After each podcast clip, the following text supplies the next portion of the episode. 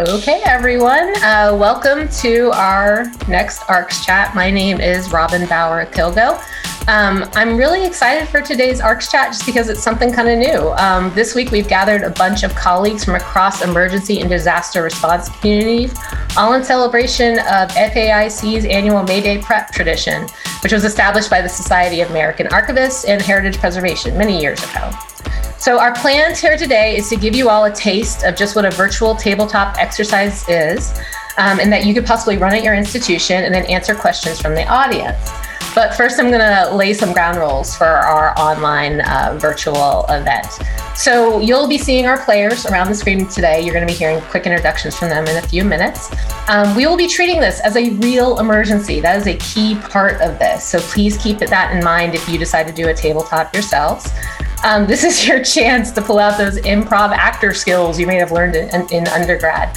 So, as you see us go through the scenario, you're going to see a lot of people saying kind of yes and. We're going to be agreeing with things and just keep the actual activity going.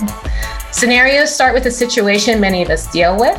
But to make the game more interesting, we'll be putting in these things called injects or actions that will make everyone consider their actions or what they're going to be doing.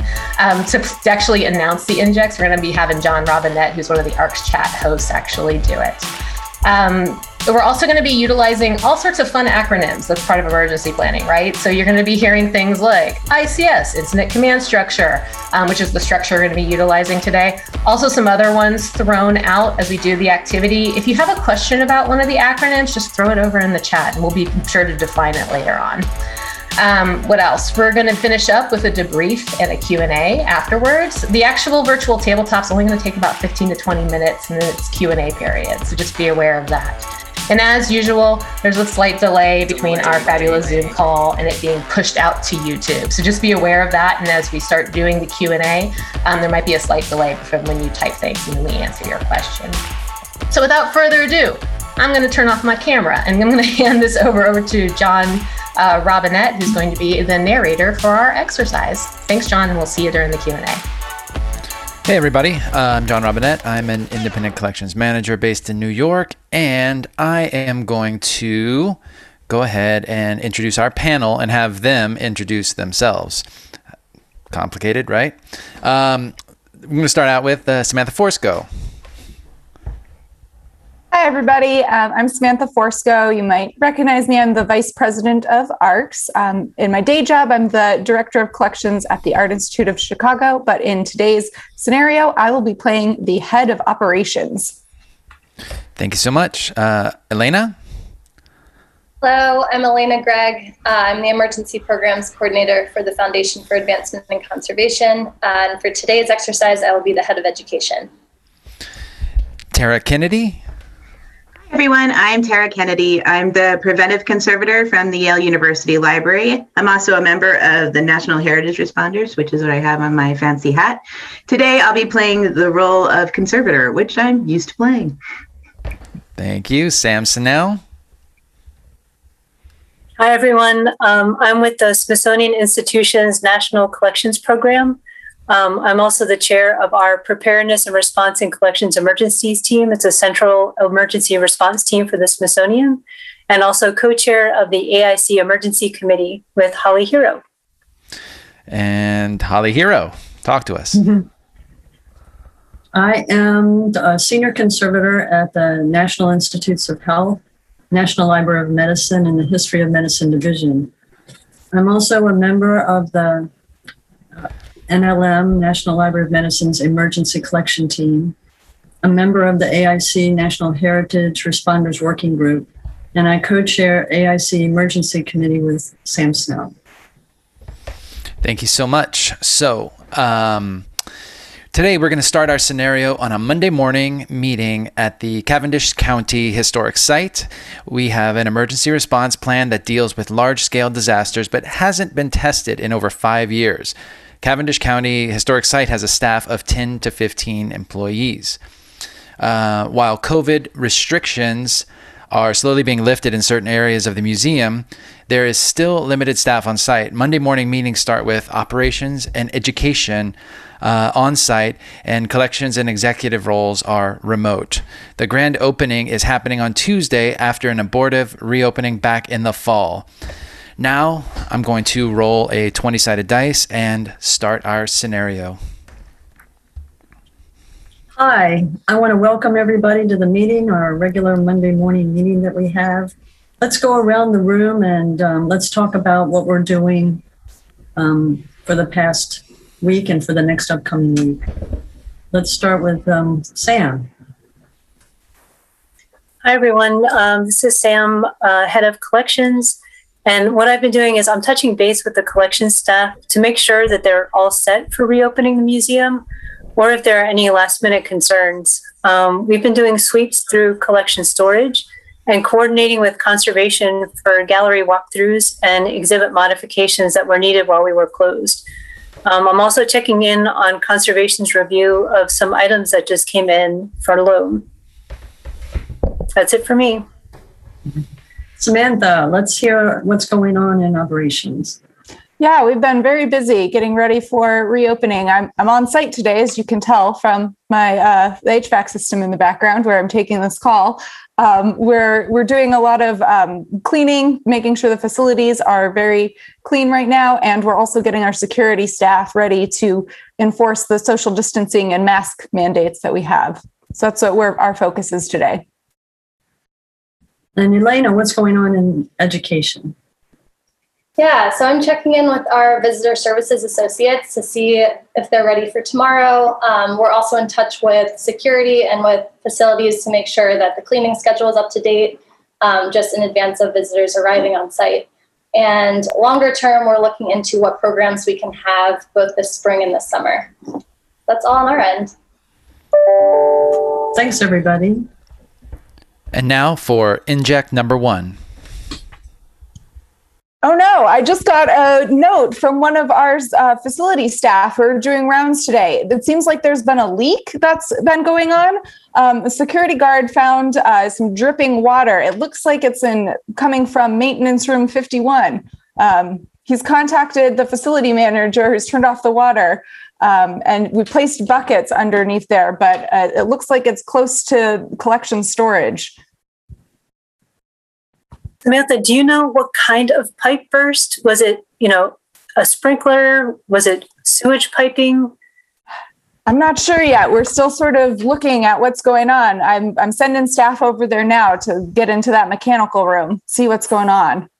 Have they checked any of the rooms next door? Which you know that's collection storage right there, and we want to make sure that none of the collections got wet. It does look like it is near a collection storage room, so I think we might need to to get on that. Okay, well, let us know how we can support, and um, I'll get somebody over there as soon as possible. Okay, I think it's time that we uh, start the incident command protocols that we've talked about in the past. And I'm going to go ahead and assign roles to everybody. I'll be the incident commander. Sam will be head of collect, um, who's head of collections, will head the collections team. Tara will help, um, will oversee salvage team. Samantha will oversee the operations team, and Elena will deal with all communications. Here's some of my initial thoughts. I'll contact the insurance company. Samantha, do a walkthrough of the building with the security staff. Have any of the leaks spread to other areas or other floors beneath? Use the floor plans and ID and document the affected areas go ahead and stabilize the environment by checking the temperature, relative humidity, air circulation, and collection storage. Set up fans to start circulating the air. Give me, the collections team head, Sam, and education's Elena an update and findings at the top of each hour. Please direct any media questions to me or Elena, head of education.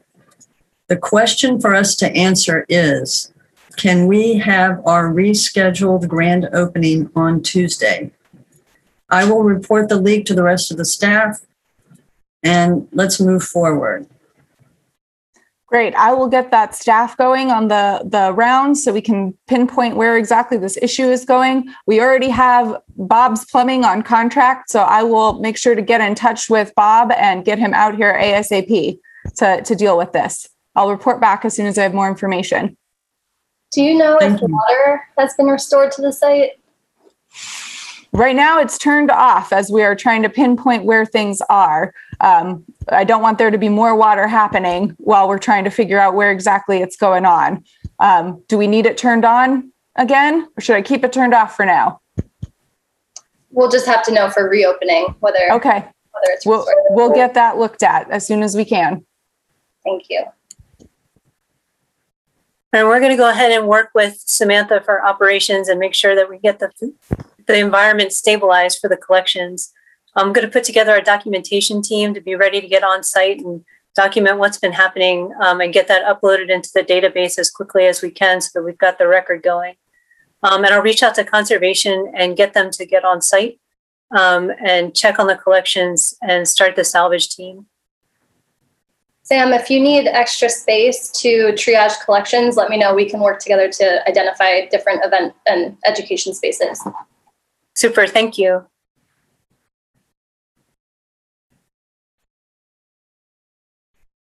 And now, inject number two. So um, I have an update. Conservation is on site and wants to join the call to give us an update on what's going on. So Tara, can you give us an update for the group? Yes, so I did enter the collection storage area that was adjacent to where the pipe burst, and the leak has trickled down into one range. And I'm going to just uh, take a look and see if anything um, was damaged, because I know that's where some of our priority loaned objects are. Um, right now, it's wet and humid, so um, but luckily it seems to be confined to only one range in the collection storage. Thank goodness. So um, I'm going to go check that out with uh, my technician, and I will let you know um, what we find and get back to y'all. Do you need some more fans, Tara? You need some fans and dehum- dehumidifiers? Let me get some staff over to you with some fans and dehumidifiers. I'll Yes. text them right now. Yes, please. All right, I'll be back. What is an update on the, fac- um, on facilities, um, Samantha? Any damage to any other areas? Do you know yet? It looks confined to, to this mechanical room and the, the room below it, which does, as Tara mentioned, look to be collection storage. It does seem like we've pinpointed where exactly it's happening from though, which is great news. So we'll, we'll work on getting that. It does seem like it's just that area though. Great, thank you. And now, inject number three. I have more bad news, guys. I just heard back from Bob's Plumbing, and they are busy right now. They can't send anybody uh, out to out to our site today. I know that's who we had on our MOU. So, um, what would you like me to do, Holly? Um, please find an alternate plumber. And Elena, at this point, I think it's time to um, start working on a, a statement about our facilities open, opening, grand reopening. Can you do that, please? Yes, I'll prepare a statement for both social media and for the local news network. Thank you. And uh, Tara, are you back on the line with us? Yes, I'm here. So I took a look and um, it seems that, as I mentioned, the, the range, it's only the one range and it looks like it's a series of about 10 archival boxes that got wet and some frame pieces, including this one piece that I'll, I'll share the screen here so y'all can see. Can you all see? There's a, there's some water that basically, it got to the bottom of the piece and then it started to trickle up into the piece. So I unframed it to let it dry. So there's this, so I'll write up a condition report for this item. If you, um, and then we can share that, um, with the institution so that they're aware that one of their objects accidentally got wet. And Sam F for the dehumidifiers, we definitely need that because our data loggers are reading above 65% RH, and I am concerned about mold if we can't get this down within the next couple days. So um, yeah, let, let me see if we can move one of them that we have in another room. I we can we can do some shuffling, get get you some more over there. Okay, cool, awesome. Maybe even the plumbers, if if we can find an, um, a plumber, even like some of the offsite people can bring some if they have anything too. Be willing to do that. But um, it seems like it like it's definitely contained. The water's slowing down in that area, so I threw a tarp over there so there won't be any more wet, um, any more water falling onto that range. So I will start looking through our supplies and getting new boxes for our archives, the archival stuff that got wet, because luckily the boxes kept every all the contents from being wet. So that was a really good save. But unfortunately, about this is unfortunate about the one thing that we loaned that got loaned from another institution. So I hate to have you have to tell um, that institution, Sam, but hopefully um, we can work out something with them and maybe insurance to cover the costs of having it treated. Yeah, thanks for that update. And um, yeah, it's too bad to hear about that loan item, but um, let me work with Holly to um, get a statement together to send to um, that lender, and Mhm. um, we'll start communication with them as soon as possible. If you have any, you know, photos that you can share or um, the condition report, you know, even just the initial one, that would be great to be able to share with them as well. Yeah, I'll send you the picture that I showed you there. And um, uh, once I finish the condition report, I'll send that to you as well. Perfect. Thank you. Yeah, sure. Okay, it's one hour later. Let's um, talk through some next.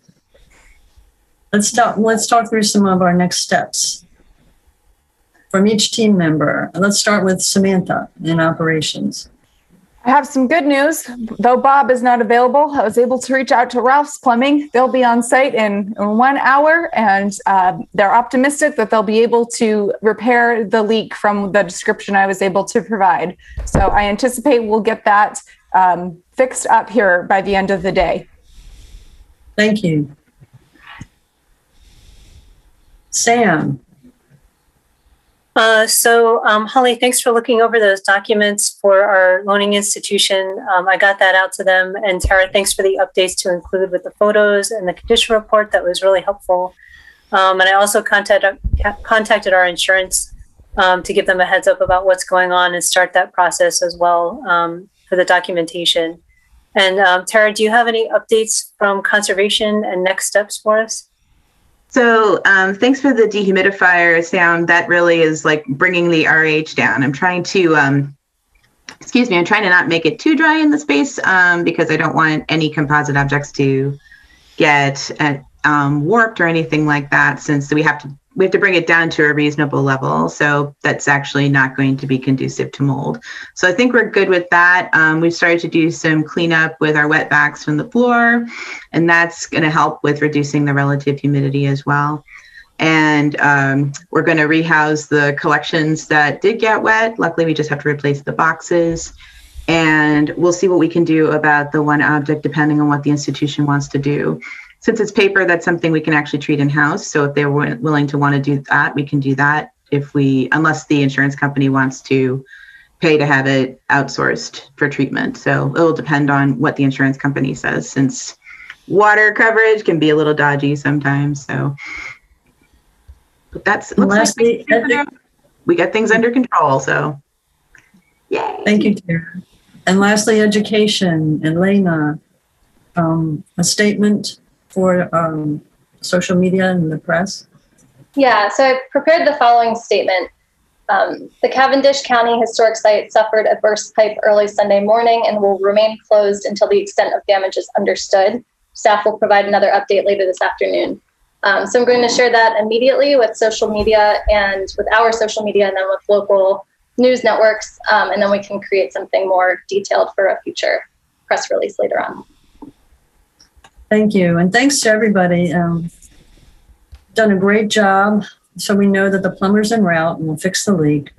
Press release is, is um, being sent.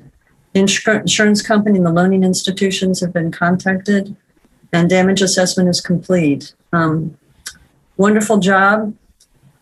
Um, we will hear further updates in, in the next hour or so. Thank you, everybody. And this concludes our scenario. Thanks, everybody. Good job, everyone. Fantastic. Nobody broke character. One thing I do want to point out before we get into the Q and A period is, um, obviously, we all are from different locations, right? Like I'm down in Florida. I know Elena's in DC. Samantha Forsko is up in Chicago. Uh, Sam Snell, I think, is DC area as well. Holly, where are you located out of? I'm trying to remember. Marilyn. Maryland. Tara's up in the Northeast too. Uh, Robinette's in New York.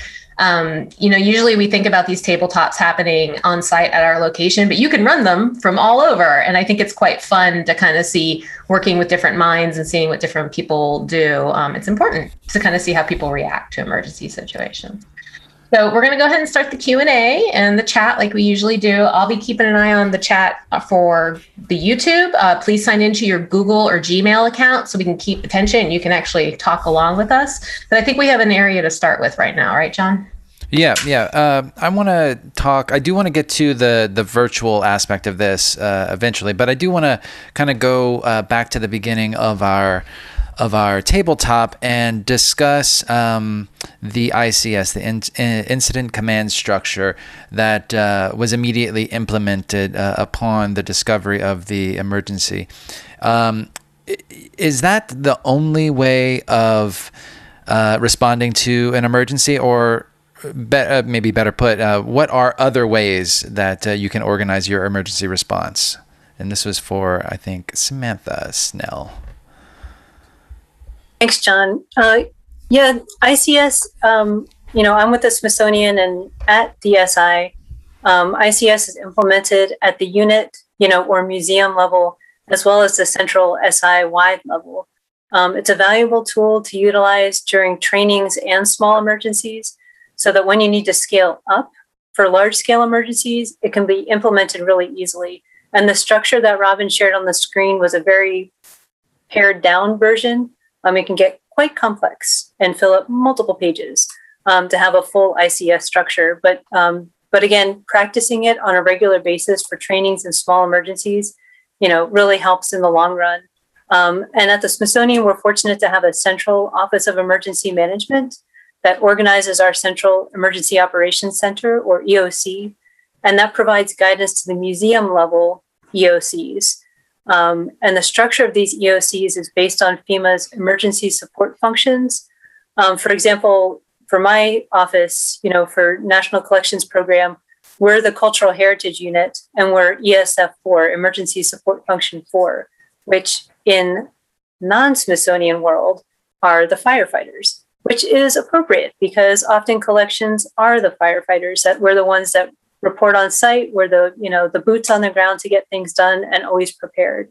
Um, so those are you know they're similar but they're just different labels um, but you can implement them and utilize them often for training and again those small to large scale emergencies. Thank you so much. Um, robin uh, what's going on? Anything in the chat happening yet? Yeah we have a question already. It says this looks like a great model to present a tabletop to our museum team I would like to know how thorough your script was and how much was improvised. well, I mean, this is pretty much Saturday Night Live here. Right. Oh yeah, all off the cuff. Um, I can take that one a little bit just because I helped kind of design it. Um, it's I like to call it an enhanced outline. So I basically had we had points that we wanted to hit during it. The injects were definitely written out, but the main things you need for this kind of an exercise is um, you need a scenario. So you got to pick, you know, what what disaster is going to happen at your institution. Um, a lot of people will knee jerk and just say hurricane, wildfire, like they like to go for the big ones, right? Because they're more exciting and sexier or whatever. Um, we decided to purposely do one which was a plumbing leak because that can happen anywhere. Um, most institutions have pipes going through their, their area, sometimes directly through the collection storage, which is always exciting when you see that. And I know I've seen it multiple times. So don't be That's like, what uh, everyone thinks is, oh, wow, this is exciting collection storage. exactly. But I don't want people to feel, um, ashamed, I guess, if they have that in their institution, because like I've seen it a lot, and sometimes you have what you have, right? Like you got to deal with your your world. So we purposely picked a lower scale one just because we wanted to talk about how you would handle it. Um, and beyond that, we wrote out the injections, but beyond hitting some points, we kind of let everyone run with it to kind of see how they would react to the situation. So, um, you know, it kind of depends on on the the level of your actors and kind of how people are going to be reacting within the uh, scenario itself. So yeah, we could have taken this in many different directions, right? We could have uh, not only done plumbing leaks, but you know, uh, maybe small fires and things like that. But or we could have uh, done other versions, other injects of the of the leak, uh, in order to uh, make it even more chaotic. Maybe we couldn't get a second plumber. Maybe we had to go to the third and fourth choice, and and all of this. But uh, maybe it also points out. Um, the fact that maybe you don't have third and fourth choice plumbers, uh, and so you you need to have those things. So, um, uh, anything else going on in the chat that we should uh, take note of? We have our uh, fellow co host, Amanda, who couldn't be here today just because of a scheduling conflict. Uh, she says, What are some unique emergency experiences others have had at their institutions? So, shall we, shall we spill tea and talk about what kind of emergencies people have dealt with at their institutions, generally speaking? And this happens again to everyone. So, it's not in the shame type thing. Anyone Yeah, want to yeah. go first? I have an interesting one that's kind of weird. Uh, we did a similar exercise like this when I was previously at the Los Angeles County Museum of Art. You would think we're in LA, we're going to do earthquakes, right? But we, d- we didn't. We actually did a heavy rainstorm, um, which is pretty uncommon in LA, but that's all the more reason why we should do it because we weren't as prepared. Something that was really interesting that we kind of learned through this discussion was the Los Angeles County Museum of Art is right next to the La Brea tar pits. And actually, during a heavy rain, the tar can rise up and would flow in. So that was a kind of something that else that was unexpected that we kind of discovered through this project and were able to there are there are no no worries anybody. Los angeles county museum of art is all set now. We've got pumps in place and everything is good to go there. But um, that's sort of an example how you might want to think about maybe the less common sort of thing so that you can kind of get into some of these other topics that might happen. Anyone else want to chime in? Um, when I used to work, well, let's see, back in the early 90s, I actually, um, I used to work at the Virginia Historical Society, and we went through a major renovation, doubling the size of the building. And statistically, it's during renovations that a lot of emergencies take place. So, that um, talk that I gave, we wrote a paper about what happened. Um, it's kind of lessons learned and that's available if you Google the AIC. Um, okay, and the name of our talk was "Midnight in the Garden of Soggy and Damp," and that was because that movie had just come out, and it was um, New Year's Eve, and the Historical Society was closed for the day, but a water suppression pipe burst when an outside air vent. Um, there was a me- an electrical error, a mechanical error, and the outside air vent opened that night. It was eight degrees. It froze the water suppression pipe at 11 a.m. Uh, society was closed. The pipe thawed. 300 gallons per minute started pumping into the building. It was the mezzanine level. And we traced how it, in the article that we wrote, we traced how the water flowed through the building and all the collections that were affected our emergency plan was a, a work in excuse me sinuses too much pollen a work in progress and um, it was not available. So we kind of remembered pieces and parts of it. And we called on our fellow conservators who came and helped. And the reason why i interjected the thing about the media is because the media was banging at our door um, because they heard about what was going on somehow. So you want to keep the media at bay because some of the most valuable collections for the society had been affected. George Washington letters, Thomas Jefferson, that kind of thing. So um, you should also learn from others, lessons learned. Go ahead and look up the articles that AIC that year. It was 2002, 2000, no, 1992, 1993 that whole meeting was devoted to emergency response. And then there was another one that we had, Elena, how many years ago? Three or four, that was all emergency response focus. Yeah, look up the, the papers that were given from that um, as a result of that meeting. Thank you. That's pretty pretty frightening. um, anyone else want to share something, or shall I go on to the next? Yeah, I'll, I'll go ahead. I was going to say, good. everyone's going to have a story. So let's just This is keep good. going. Well, it, it's not that. Do you have one? It's That's like good. what what do I feel comfortable spilling? Yeah, exactly. Go ahead, guys. Go ahead, Elena. Do you have one? Oh, I was just going to say um, we had a tabletop virtual exercise with two of the with the Atlanta and the Savannah, Georgia Alliance for Response Networks back in February, And it was really beneficial, like outside of the institutional lens, um, to see who in your region has what expertise, um, and just to see, like from the institutional perspective, to know like there are people within the state and federal emergency management personnel sectors that can weigh in and advise you on what you know different policies and procedures have been updated that might affect cultural heritage. Um, so just taking it from like a broader lens, it's interesting to get those um, points of views incorporated when you want to do a tabletop. Just a little side note. And if I could just build really quickly on Elena's comments, you know, training across disciplines and across specialties is really key. So, you know, also at the Smithsonian through the Price team, uh, you know, we do trainings and workshops for folks, you know, now virtually, but we used to do them in person for water salvage and also fire salvage. And we have people from, you know, not just collections, conservation, registration, but also from facilities, from security, from our IT departments, from our health and safety departments, because you never know who is going to be around when an emergency happens and learning through the lens of where other people are coming from, from their priority, from where they sit for that emergency, really helps you become a better collection steward in your day to day, but also in building those relationships with those folks. That, you know, we try to teach that everybody's a collection steward, regardless of their title, department, or specialty. And we hold that true in our trainings and workshops. And it's so vital to make those relationships and and build those bridges in the good times so that when the emergency not if but when the emergencies happen you've already built those relationships and can call you know joe schmo over there and oh yeah i remember when we were in the workshop together yes let me come and help you with this so that's that's key Hey Sam, can we can we build on that? And this is open to everybody. Someone uh, did write into the chat. They were wondering how do you determine who participates in the the tabletop exercises amongst your staff. Um, it's sort of along the lines of what you're just discussing. Uh, maybe we can elaborate further. Everyone.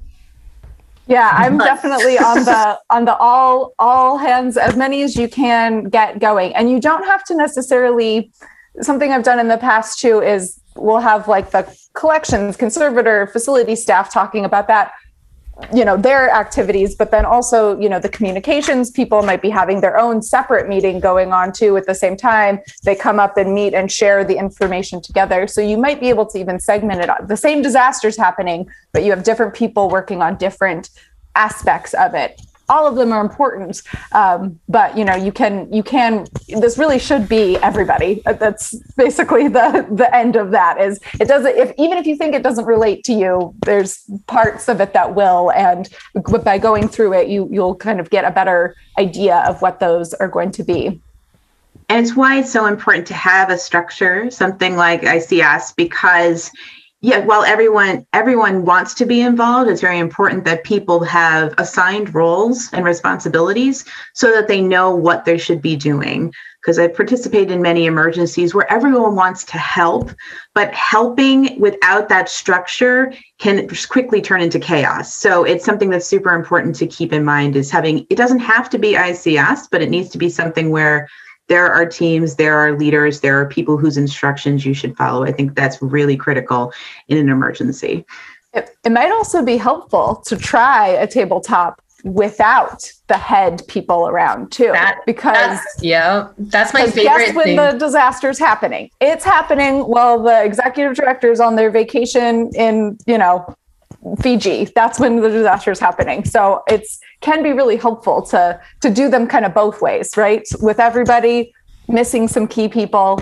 The more the the more disaster planning and, and scenarios you can do the better the more prepared you'll be That's my favorite thing to do. And I've run, and you guys know me from ARCS and ARCS chat and all these things. But in other life, I do a lot of emergency planning and disaster response and virtual tabletops and tabletops. And one of my favorite things to do and during tabletops is figuring out who the alpha dogs are at the table and taking them out early on. Basically saying, like, sorry, you're not here. Because it'll make people kind of relook at the structure of their plan and go like well wait we do need a backup in this area wait that person does need to have information on this so it's kind of like a fun way to upset the system a little bit and see how uh, people would react to a disaster situation and we all know who the alpha dogs are at the table so like it's easy to kind of sit there and be like sorry your car got stuck you're not here. You get to observe, you know what I mean? And then that's what their role is for the rest of the actual emergency. So I'm going to uh, elaborate on that in, in two different ways. First, um, do you set up a is is part of the ICS a chain of command so that you know who, yeah, who fills what role? Yeah, okay. And um, does anyone want to explain that a little bit? Just because you know that fun world. Well, and I was also going to say, you know, not only chain of command, but also lines of communication to make sure that there's the handoff, because not none of us are robots um, and can work 24 7 so there's always going to be trade-offs of you know different teams coming in at different times. Because when an emergency is happening and you're responding to it the last thing that you want is to have people get hurt.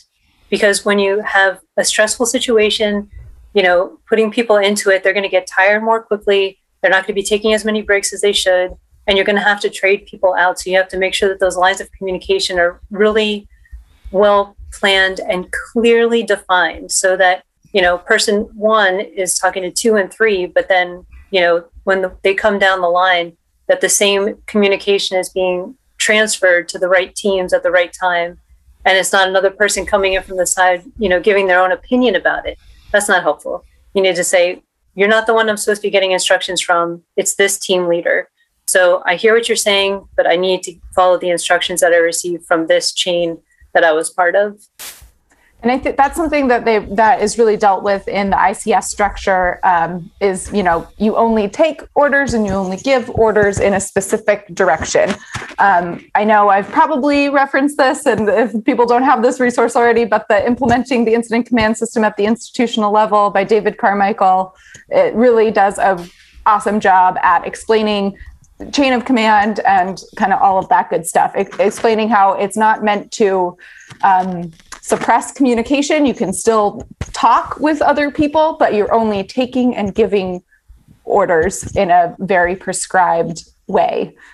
Robin, maybe you can put the title in the chat for people on that book. I just did, and oh, link. good, perfect. Thank you. my, my my last ICS question is: um, Do you follow that as a model? F- like, I'm, I'm assuming for so so at Cavendish County Historic Site, it's pretty easy because we only have about 15 employees. But uh, for the Smithsonian, you're probably not going to have all thousand or plus employees on the same day doing it. So do you use the ICS as a way to subdivide your tabletop exercises? Uh, how does that work for larger institutions? Well, that's where we have the ESF structure, the emergency support functions, and you know those emergency operations centers that get stood up either at the museum or the institution-wide level, and then it trickles down from there. Um, and then people, you know, within that ESF four, like we are, you know, the price team would reach out to the unit level and say, hey, you know, what support do you need? These are the resources that we have to offer. You know, our team is not designed to show up and fix things.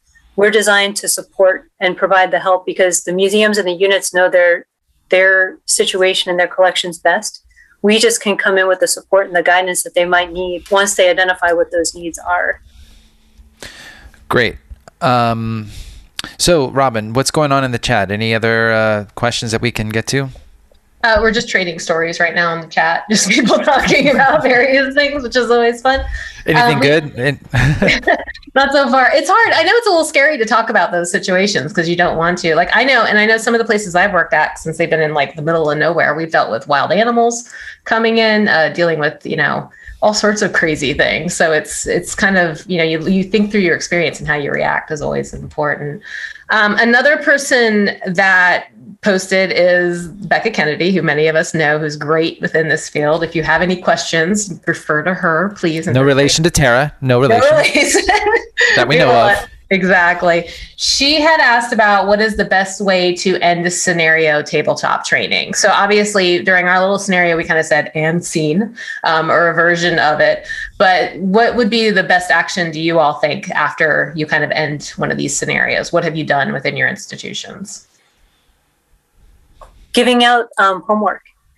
You know, just saying, please share out what you learned today with your colleagues that weren't able to be here today because you know, once you start spreading those little acorns all over the place and sharing that knowledge, then it really benefits everything down the line. You know, it has a positive ripple effect.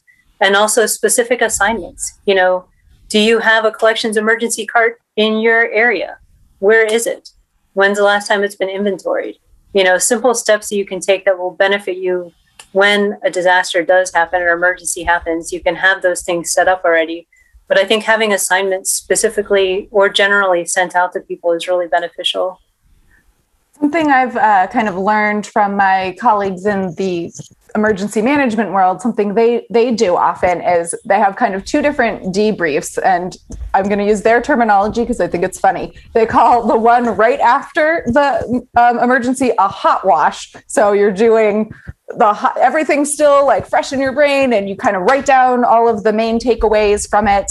Um, but then you also want to do a cold wash later. So you'll wait like a day, and after you've thought about it, what were some of the um, main takeaways from it. So it might be good to sort of structure your your washes as as they, they might be. Um, and then as Sam was kind of mentioning, making specific to-dos based on those the, the feedback from it so I, I love the idea of the two you know right away what are your initial thoughts and then once you've slept on it overnight what did you think about that went well or didn't go well you should also talk about what went well too and that's a, I, I know we're often we're so perfectionists here. We're always nitpicking, right? But I think some things like in our disaster went really well. We we were able to get that second plumber, right? So you want to make sure that you also talk about the successes um, while you're also talking about the the things you could improve on.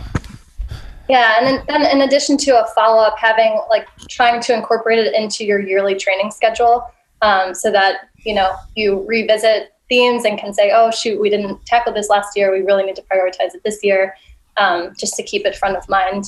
And it's especially helpful if you do it outside of your like main disaster season. Um, so if you're in the South, it's probably hurricane season. So doing it anywhere between, you know, November to May is helpful just so you're not in it while you're in it. Um, but yeah, just making that part of your training schedule is a good step. And and anyone out there who's uh, listening and has other um, other input on how they do it at their institution, please share it in the chat. We want to hear from you because the the chat lives on with the video, and we can all reference it as we uh, rewatch this, and also the panelists can can see it. So please uh, don't uh, hesitate to share. Um, Robin, any other uh, questions going on in the chat? Actually, one just popped up. It says, uh, My top goal for this year is to write an emergency plan for the private personal collection and photography archive I work for. Any recommendations on how to start? I've got a good one. You should start with the risk assessment and the emergency uh, planning subcommittee of ARCS recently put out a uh, guide on how to do risk assessments. So you should check that out. Continue. Great. we will put a, a, a, link to that as well. Um, any anyone else want to add? Any other people working for private collections that also have uh, interesting um, feedback? Please uh, add it to the chat. That would be great. Um, so I want to I want to go back to this idea of doing uh, the virtual versus the in-person tabletop. Um, I imagine some version of the virtual was around pre-pandemic. Um, but uh, certainly, I would think the the pandemic has uh, has made it pretty much commonplace, uh, at least on some level. Can anyone speak to uh, how we the evolution of the virtual tabletop exercise, and uh, is it here to stay? Um, so throw that out there. I mean, what we're talking about moving forward for our workshops um, for the SI for collection staff and and you know all staff is to have a hybrid. You know, because there's a lot of value in covering a lot of information through virtual um, tabletops and lessons and modules and things like that, and really utilizing that in-person time for the really specific hands-on training opportunities um, as opposed to like what we used to do in the past for workshops was we'd have a couple days of you know one and a half days almost was spent on presentations. And then you know there was a half day for the actual hands-on portion.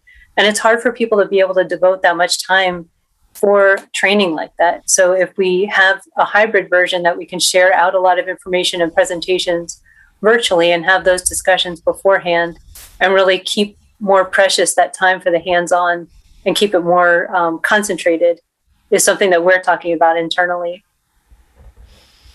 Was anyone here doing them pre-pandemic, or even a hybrid, some sort of mix of virtual and uh, tabletop exercises? No. All right. So this is really a brand new thing. Yeah. All right. Any. Eh, all right. So what are the keys to having a successful virtual tabletop exercise? Assuming we did it successfully. good so. internet connection. Yeah. Good. um, keeping your. I think for the for a virtual tabletop, it's good to have a smaller group, no more than ten ish people, just so that people feel like they can be actively involved and participating. Um, otherwise, I feel like it gets a little intimidating and a little chaotic. Um, so, yeah, just having maybe multiple for a bigger institution, um, multiple of smaller groups. Anyone else want to add to that?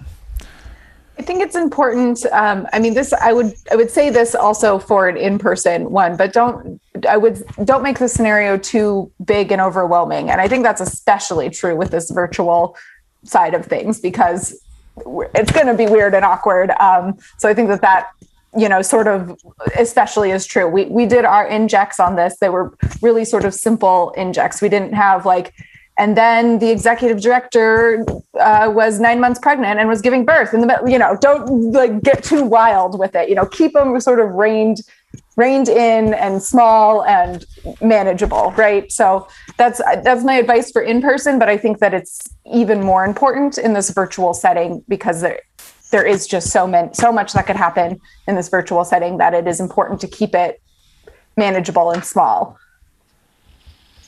is part of is part of your planning in terms of the scenarios and the injects has that changed because of the pandemic? And what I'm thinking of when I say that is the idea that there's fewer staff on site. Um, is that um, is that something you were kind of always prepared for, say, you know, for a weekend versus a weekday, or is this something new? So, I mean, I, I already mentioned too, I always like to throw out the uh, most important people at the top and pretend that they're not there. I, I have always sort of liked to structure my um, trainings around assuming it's going to be in the middle of the night or on the weekend, you know, because that's when they happen. Mm-hmm. Um, so I actually think that it hasn't changed that much, in, in my opinion, um, because I've always sort of assuming we're at zero and how are we going to get people back on site um, I'm not sure if anybody else has more uh, insight into that, but that's always been a bit how I've structured them anyway. I, I, know we said to avoid large care large scenarios, but I'm in South Florida. We talk about hurricanes like all the time. So a lot of the scenarios I've run have been hurricanes, and um, or just talking through them, and that always involves someone not being able to get to the institution, someone not being able to have phone line, someone you know all those kind of things. So um, same holds true for wildfires and stuff. So I think some of the scenarios um, had some of that COVID pandemic stuff built in, but it was only like when we were within it, we were like, oh, wait, we can kind of heighten the fact that there's probably less staff. Um, all those elements are happening. The other feature I want to point out real quick that with Zoom, because we live in a Zoom world, and I'm sure Microsoft Teams has it and stuff like that, you have all those breakout features. So if you want to, you can suck people away from the main room and do the old school, like, we're broken up into our teams go back in or you know we can we can segment out teams and make it so that less people are talking within the main structure. So that's something to think about too which is a nice feature of this. Anyone else have any scenarios that they could think of where it was like staff weren't there or anything else that's kind of pulled over from pre-pandemic world to current whatever we're in now? I don't know what we call it now post find a pandemic world still trucking along? I don't know well, I've had to respond to several emergencies during the pandemic, um, and like in the middle of it, in the height of it, and it was it really um, brought to life the importance of keeping your emergencies your emergency plan up to date um, because we found a lot of holes that way. Um, simply, no one was on site. I think I was the only one with security, and I had to I mean, I had to dig out supplies from my NHR kit in order to go, like an N95 respirator, because it was mold. Um, there was a bad mold outbreak in our audio, in our uh, historic sound collection from a very long, long leak that someone finally found. And trying to contact things like vendors who weren't closed because the recovery process for something like audiovisual materials was incredibly complicated and not something we could do in house. So it really brought to light a lot of things where, like thinking about scenarios where everything is closed, you can't get like Bob's Plumbing not being available, like which of the audiovisual recovery vendors would be open. Luckily, there was one that was open, but then I had to do things like ship things to my house instead of shipping it to the to the library because I needed the tubs to pack the tubs to send them to the audiovisual um, vendors. There's just a lot of different um, details that you don't know until you're actually in it. So that particular emergency, the one there was a flood in our library. That was another one that I had to do, and that was a much larger scale emergency, but more regular because it was books. So something I'm used to rather than audiovisual tapes. Um, is uh, shipping to your house part of your emergency plan? it wasn't. but it was there was the whole library was closed so i was like okay ship the tubs to my house and i'll take the tubs to the library and pack them and send them yeah that is not part of the emergency plan i guess that's part of the improvisation that that goes on yeah so this is where my um, past improv classes and acting classes have come in handy. I can pivot really well. yeah. Another Robin, thing that we, oh, sorry. Go ahead, Holly. Another thing that we've done uh, because in planning, if we had an event during the closure, was to have the facility staff do a walkthrough with their phone and record what's going on inside the building and that would be shared or sorry saved on the server and then multiple people could access that um, video that was done by facilities and then we would work from that video it, was that something different. is that that's something new. that pe- people would, were yeah. required to to review or is that sort of like security closed caption thing where uh, you only review it after the fact if there's a problem uh, it would have been reviewed right away. And in other words, um, the security staff um, would have notified the facility staff that there was a leak, kind of what the scenario, typical to what happened today in that scenario that we did. Mm-hmm. And so our library management had determined that NIH would not allow us to come on campus, even for something such as this. So, how can we solve the problem um, remotely? and that was the solution was to have the facility um, facility staff record what's going on in the building and to then send it out to library management to the collections emergency team. And then we would respond virtually telling facilities how to proceed. Does right. that make sense? Yeah yeah yeah. Yeah that was one thing i forgot to mention one thing that we did before the closing was myself and my boss in the conservation department, the preservation department. We got critical function employee IDs, or Holly made me think of it, um, so that in this scenario we would be allowed on campus because we already had permission. So we like literally got those IDs, I think, just before they apps they closed the university. So if you're able to get something like that while um, you know while things are open, it's and have some staff that are able to be on site is considered critical function, do it because it will help make things easier when you when things like this happen. You'll be able to get access if you need to. And to build on that, also, you know, if you can um, have the ability to remotely access your collections database, um, to set that up as soon as possible, um, because that was critical um, in 2010 at the Garber facility at Air and Space, where I worked in Suitland, Maryland. We lost one of our buildings to um, 33 inches of snow and high winds and you know got a call at my house at quarter seven in the morning that somebody might want to come here because something's happening and your roof caved in. Um, so you know i immediately got onto our remote access to our database and got on the phone with our registrar and started okay so what's in this building? Where is it located? You know where are the most critical items? Where are the high priorities you know, and started mapping it out from that database, you know, and trying to gather that information so that once we were allowed back on site, which was not immediately, um, we could have a plan of where we were going to go when and coordinate with the, you know, construction company that came to support the structure itself so we can go in and do salvage. Um, but that was that was key to be able to have access to that database. Thank you so much, um, Robin. To build on what Sam was. Yeah, go oops, ahead. No, go Uh, ahead. To, to build on what Sam was saying, um, ugh, now I lost my thought. Um, sorry, I'll think of it maybe in a minute. Okay, no problem. Uh, I was just going to see if uh, Robin saw any more uh, responses in the chat. Um, we do have one again from Becca, who's who always comes up with such good questions, just to let people kind of relay information. It's how often should you do tabletop exercises? One a year, more until everything is covered. Um, it's good to do at least one one a year. I mean, in my opinion, what do you guys think? It's always fun, especially if you have a newly minted plan. It's a good way to kind of figure out if there's holes or issues with your plan. Um, what do you guys think for frequency?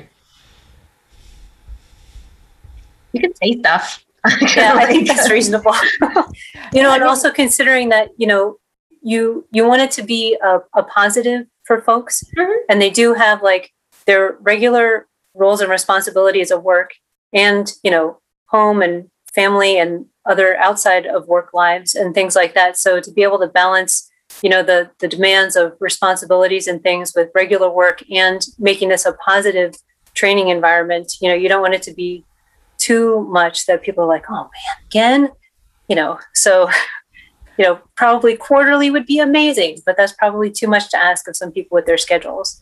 Um, or just do it on a rotation, like, okay, team A is going to take it, you know, in the spring, and team B will take it in the fall, and then we'll, you know, keep switching things around so that they can still compare notes, um, you know, on what the training was. But yeah, at least once a year, but four times is probably too many. Yeah, I was I was gonna say I oh like I push for everyone to do just one just one a year because I know that's that's a lot uh, for a lot of institutions and I think our Cavendish uh, historical site probably would be looking at doing it about once a year with that kind of staff. Um, so that would be i understand that it's hard to do and I, I love the idea that sam just mentioned about b- breaking up into smaller groups and and kind of rotating it through that um, you know even if you can't get yourself to do a tabletop exercise once a year do something once a year right? Like look at the the contact list and update it. Do do something once a year at the minimum. If you can do more that's best. I would imagine like so um the so you you do one a year. You just did it. And a week later um you had you had to lay off a couple of people for whatever reason. And then now all of a sudden you have a change in staff and a change in protocol um and so how do you adapt to to these situations? Or you know maybe maybe someone le- left and then the, you know you replace them and then you know you're you're another nine months out before your scheduled situation. Uh, so i mean is it is it a case where you like you present them with the the, the plan and the materials you walk through it with somebody as, just part of the onboarding process? Or um, is, that how, how do you uh, accommodate that We are living through that scenario right now. Um, the preservation staff that had been in place for 10 to 20 years is now all virtually retired, uh, literally retired. Um, Mhm. And so there are now at NLM very, very few people that have ever been through an emergency situation. So we, and, we're- and we're starting renovation in the building. So we are doing virtual tabletops now. And for the first time ever at NLM, starting the ICS system, putting that in place. So there's a lot of, when there's a situation like this, it allows you to introduce new things like the ICS um, command system.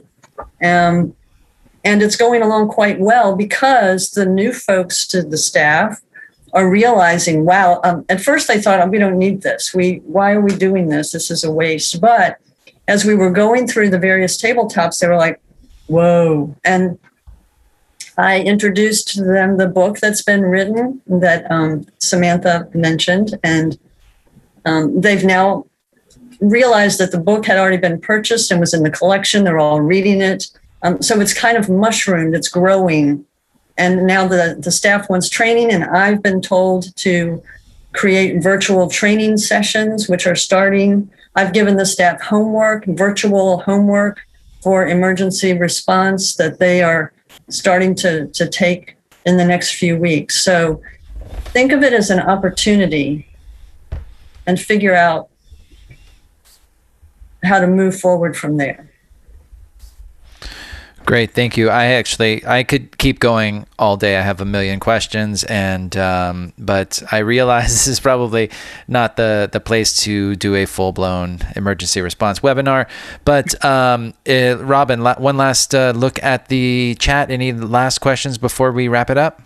Not right now, but we want to make sure to um, let people plug different types of programs they're part of. We want to make sure that if you're doing anything with emergency preparedness or anything, you use the hashtag that's been established by FAIC. Elena, do you want to talk a little bit about that? Sure. Yeah. This year we're doing um, a prize giveaway for people that are involved in any sort of emergency activities during the month of May. Um, so I can send out, I don't have the link on hand, um, but I can send out a link to the Survey Monkey where you'll just tell us one activity that your institution has done to better your emergency preparedness. Um, and we will be selecting winners probably early June. Uh, we'll also be doing, uh, Robin is actually coordinating a webinar May 19th um, on emergency kits, and Samantha Snutt, you're also presenting in it. Um, so, yeah, a bunch of activities happening this month, and uh, excited for people to get their emergency preparedness on deck. I also just want to plug our the ARCS emergency uh, planning subcommittee. Hopefully, you all saw the ARCS update today, which was emergency themed, um, very on topic. Um, we are very busy putting out lots and lots of resources. So if you're looking for an activity to maybe submit to the FAIC program, we've got all sorts of suggestions on um, our, our resource page, which uh, I think was linked to already with the risk assessment. Um, but there's other there's other resources on there as well um, that you should definitely check out because that committee has been very very active in getting resources made specifically for reg- registrars and collection specialists. Fantastic. Anything else? Any other promotables? If you have an emergency, reach out to the National Heritage Responders. It's a 24 hour manned phone line. Look at the sticker up there. like if you go to culturalheritage.org, there's a phone number listed on there. Um, make sure to reach out to them. Basically, there's a lot of stuff out there for emergencies. So don't feel like you're alone. Um, reach out to us. We all love talking about them. Lots of the faces on the screen. We love talking emergencies. We love talking about places to help. So if you have anything, reach out to any of us. And we'll make sure to put contact information um, on YouTube once this is done. Yep. Spread the word like wildfire. Does anyone else have any last minute thoughts? well, thanks for joining us, John. Do you have anything else you want to add? Yep. Uh, everybody, please uh, don't be afraid to hit that subscribe button so you can get uh, notifications about any of our upcoming chats and other uh, art ARCS uh, programming that's going to be happening. Um, as usual, we'll put out the podcast version of this on the Friday after, this coming Friday. Uh, and you can find that podcast anywhere you get your podcast, notably Spotify, Stitcher, Apple, Google. uh, I don't know why it, uh, it, it costs me every time. Anyway, and uh, and don't be afraid to look up uh, uh, our institutions here: FAIC, AIC, ARCS, of course. And uh, with that, I think we're gonna wrap it up. Thanks everyone for joining us and spending your your time today and your sharing your expertise. Yeah, indeed. Thank you, everyone. We'll see you at the beginning Thanks. of June, and see you soon. Bye. Take care. Bye. Please take Please care, take and, care stay stay safe. safe.